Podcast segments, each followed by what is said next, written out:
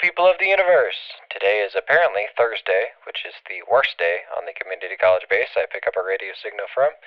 It is the worst day because it is the day that insufferable Bradley gets his back to back sports radio hour and music hour, where he only plays Pearl Jam knockoff bands. Creed. I usually turn it off, but sometimes he will talk about something called hockey, and hockey sounds way more fun than any of the other sports.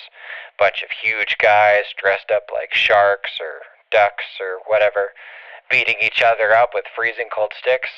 I don't totally understand it, but it sounds fun. Anyway, Bradley sucks, and so does Staind. And in other non surprising news, I still haven't fixed that control board. In fact, I actually messed it up more, because now it lights up even less.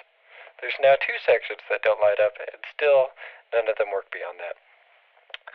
But still, we'll carry on, as the guy in that chemical marching band sang.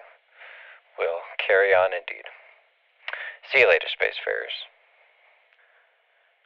Mm, it's been a while since I could hold my head up high. It's been a while since I could. Oh, shoot.